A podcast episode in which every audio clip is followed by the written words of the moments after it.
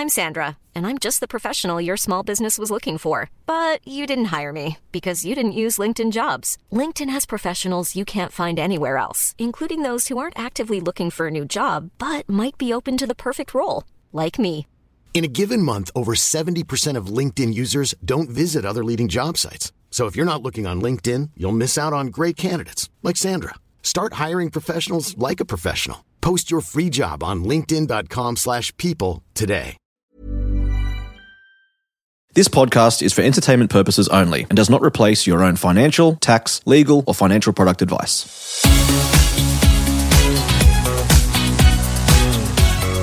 Hello, Australia. Welcome to My Millennial Money Express. I'm Glen James. Today, I'm with JP in the team. Hello. And hey, JP. Hey, hey. And she's got some questions about her investment account. Now, this episode it is not sponsored, any of that stuff, um, but she had some questions about her own personal account.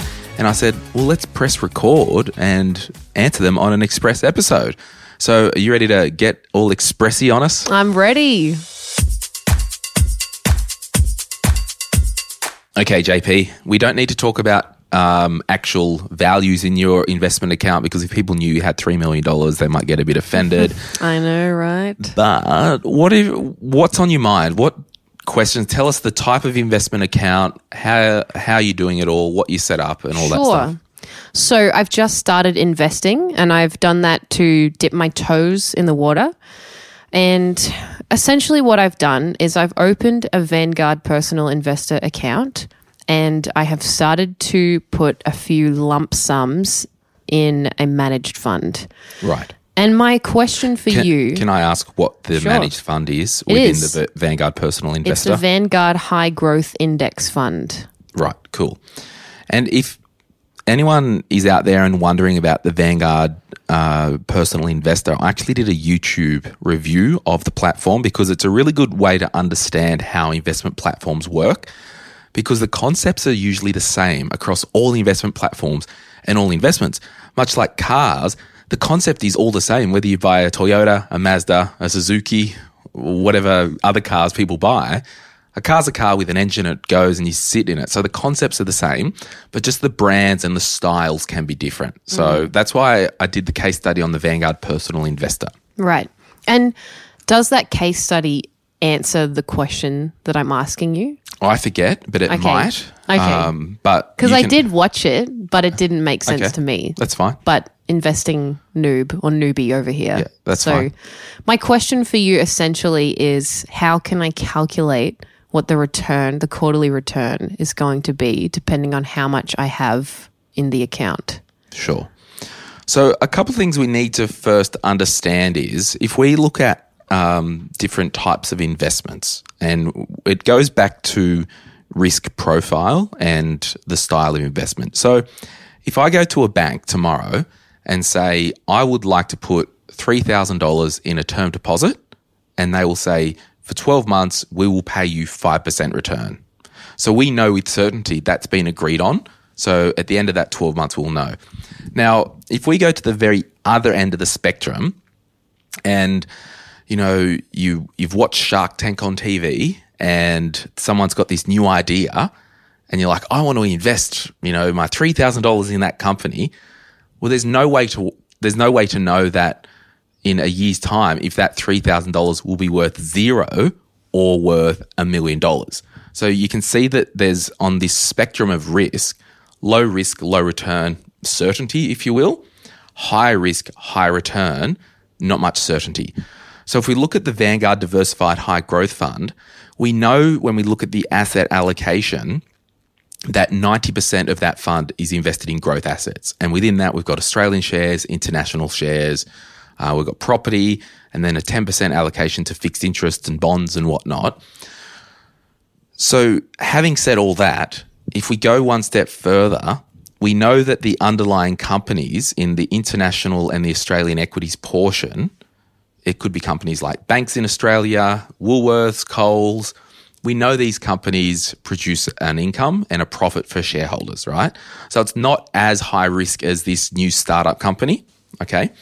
And you're probably thinking, just answered the question, but we need to understand how the concepts work. And this is why in chapter five of the book, Sort Your Money Out and Get Invested, Wow, sounds I- like a great book. yeah, it's pretty good. You should read it. um, I actually talk more about these investment concepts and structures. So, back to your question how do I project what my investment's going to return? Well, at the end of the day, there's no guarantee of future performance. There's that saying past performance is not an indication of future performance. You said to me in the last 12 months, the fund did about 18% return, right? Yep, that's right. Yeah.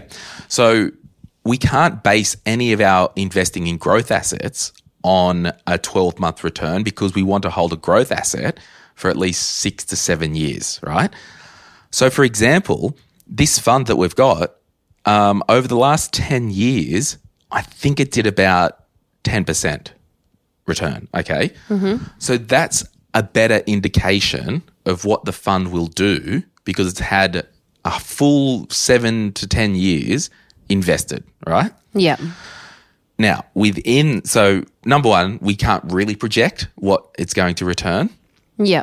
But you could project a minimum based on That's right. So in financial average. planning, you know, if we do complex financial projections, we use assumptions and we say, well, JP's got a goal of wanting to retire in 30 years with this much money. And then we work backwards and go, well, to achieve that, we know that this fund should be able to do 8% a year if we just leave it as a minimum because it's invested in growth assets, right? So that's why you've got to let the fund do its thing. Now, I'm going to get to the point that will really explain that year return to help more. And then we work backwards. So we look at our goals and we work backwards to what's the type of investment. And the thing is, if you've got less time to retire and you need more money, you've only really got a few things take a higher risk to get a higher return, put more money in, or work longer, basically. And I was thinking of retiring soon. That's so right. So- I've got to really you got to really get that happening. get going. So that's does that kind of before I go to like the 12 month 18% return, does that conceptually help you understand? It does. Yeah. I think I was already aware of that kind of like base knowledge, but I think it's just the impatience of, well, how do I calculate what it's going to return? I think that's still that like immediacy, um, you know, just that want to f- figure that out. So we know that growth assets will have a higher return than cash, but Yeah. there's also more risk, and that's why we need to leave them be. Right. But just on the actual percentage return, mm-hmm. and this will really help you understand because you said, oh, over the last three months, I thought, you know, if the last 12 months did 18%, you know, surely over the last three months, I should be able to carve that up and project what maybe the last three months should have been. Is that a fair statement? Well, when I look at the information that's available online about the managed fund, it's got it's got the month percentage return and Yep. it's also got year to date Yep. and then within the last year. And the year to date is nearly at that same 18.03%. It's at 16.6%. Yeah. So how those returns are made, there's two components of a percentage return. Can you have a? Th- do you know what they could be? What the buy and sell? Nope. No. So to Wait, get ask a, the question again. so to get a percentage return. Yeah. So let's think term deposit. The bank said they'll give me three percent over the next twelve months. Yeah. We know that's coming from interest, right? Yeah. So what's Oh, fixed and variable? no? no. Dang it. Anyway, it's an express episode, so I'll cut to the chase.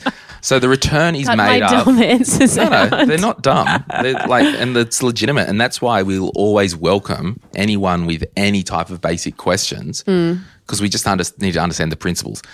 So, of that eighteen percent return, the return, the percentage return, is made up of two components. Mm-hmm. It's made up of dividends and distributions, Oh, okay. but also capital growth. Right. Does How that does make that all fit in? So I'll use an example. I haven't got it in front of me, but over the last 12 months, there was 18% return. 6% of that return might have just been from dividends. 12% might As have been in- from the companies and the values growing. Right. I'll- Okay. I'll- I'll do it- So six percent would be just of that growth is just direct to the people that have invested. No, it's dividends or imputations or um, distributions. So uh, I'll, I'll paint this another way, right? Because, and I did this in the book so people could really understand. We know you've got an investment property. Yep. We know that you receive rent each week. Yep. Most of the time. Yeah. No, I do. We know that the property itself is worth something. Yep. And each year we hope that the property value increases. Yeah. So that's the growth of Yep. the actual asset. And the rent is the income. Yep. So basically, if you look at your investment property over a 12 month period, Mm-hmm. you might be able to work out what that property produced if you look at the percentage growth of the actual property Yeah. and the percentage of the income that it produces. Right. So, for example, the 18% return on this last 12 months, and again, I don't have it in front of me, but as an example, 6% could be made up of CBA dividends, Telstra dividends, um, Woolworth dividends, Apple dividends from America, Yep. all the income Yep. That just goes straight back into the fund. to the, yes, back into the return. right.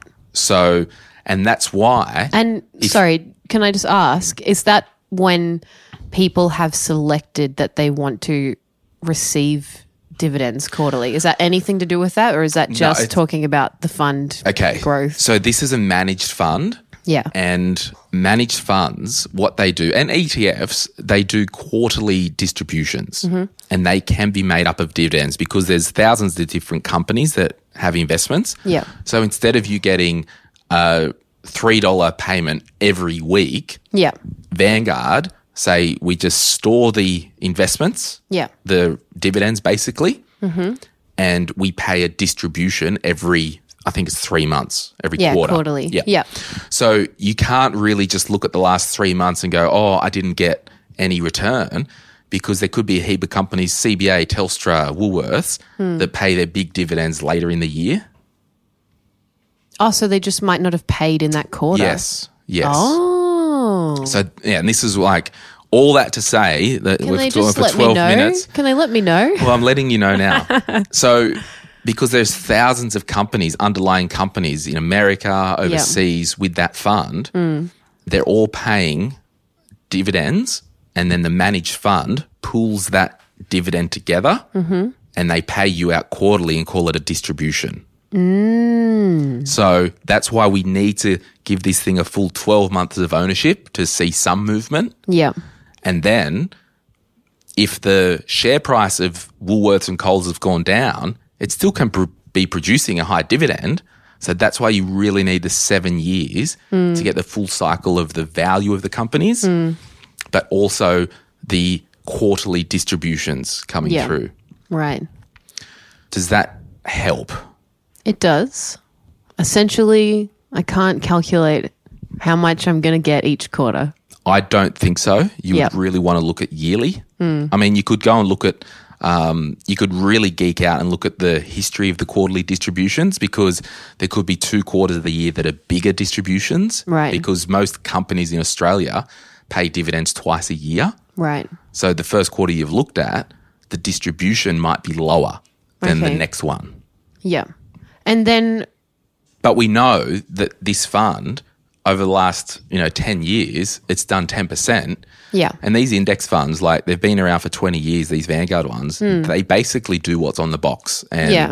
you've just got to. So I effectively could go, okay, well, I have X amount in my account, or this is how much I have at the start of one year. Yep. And without, um, you know, adding any um, lump sums or without auto investing yet or anything like that, in one year's time, I could have 10% of that effectively, hopefully. Hopefully, but Yeah. we know that we've got to hold this for seven years because Hmm. one year, what if there's another COVID crisis and the, the price falls in that next year? Well, Yeah. So does that kind of help? it does. Yeah. And this is why we need to understand investing is for the long term. It's um, there's risk involved. There's no guarantee, but we know that we are investing in growth assets, Yeah. We know that the underlying companies in the index are quality companies most of the time. And we know that if we hold our investments, they will produce a dividend and they'll also appreciate in value. Okay. No, that's cool. Sweet. Well, we might leave it there. Thanks, JP, for Thank hanging out with us on My Millennial Money Express. And we're happy to continue this discussion in the My Millennial Money Facebook group. So thank you, everybody, for having listened, and we'll see you soon. Bye.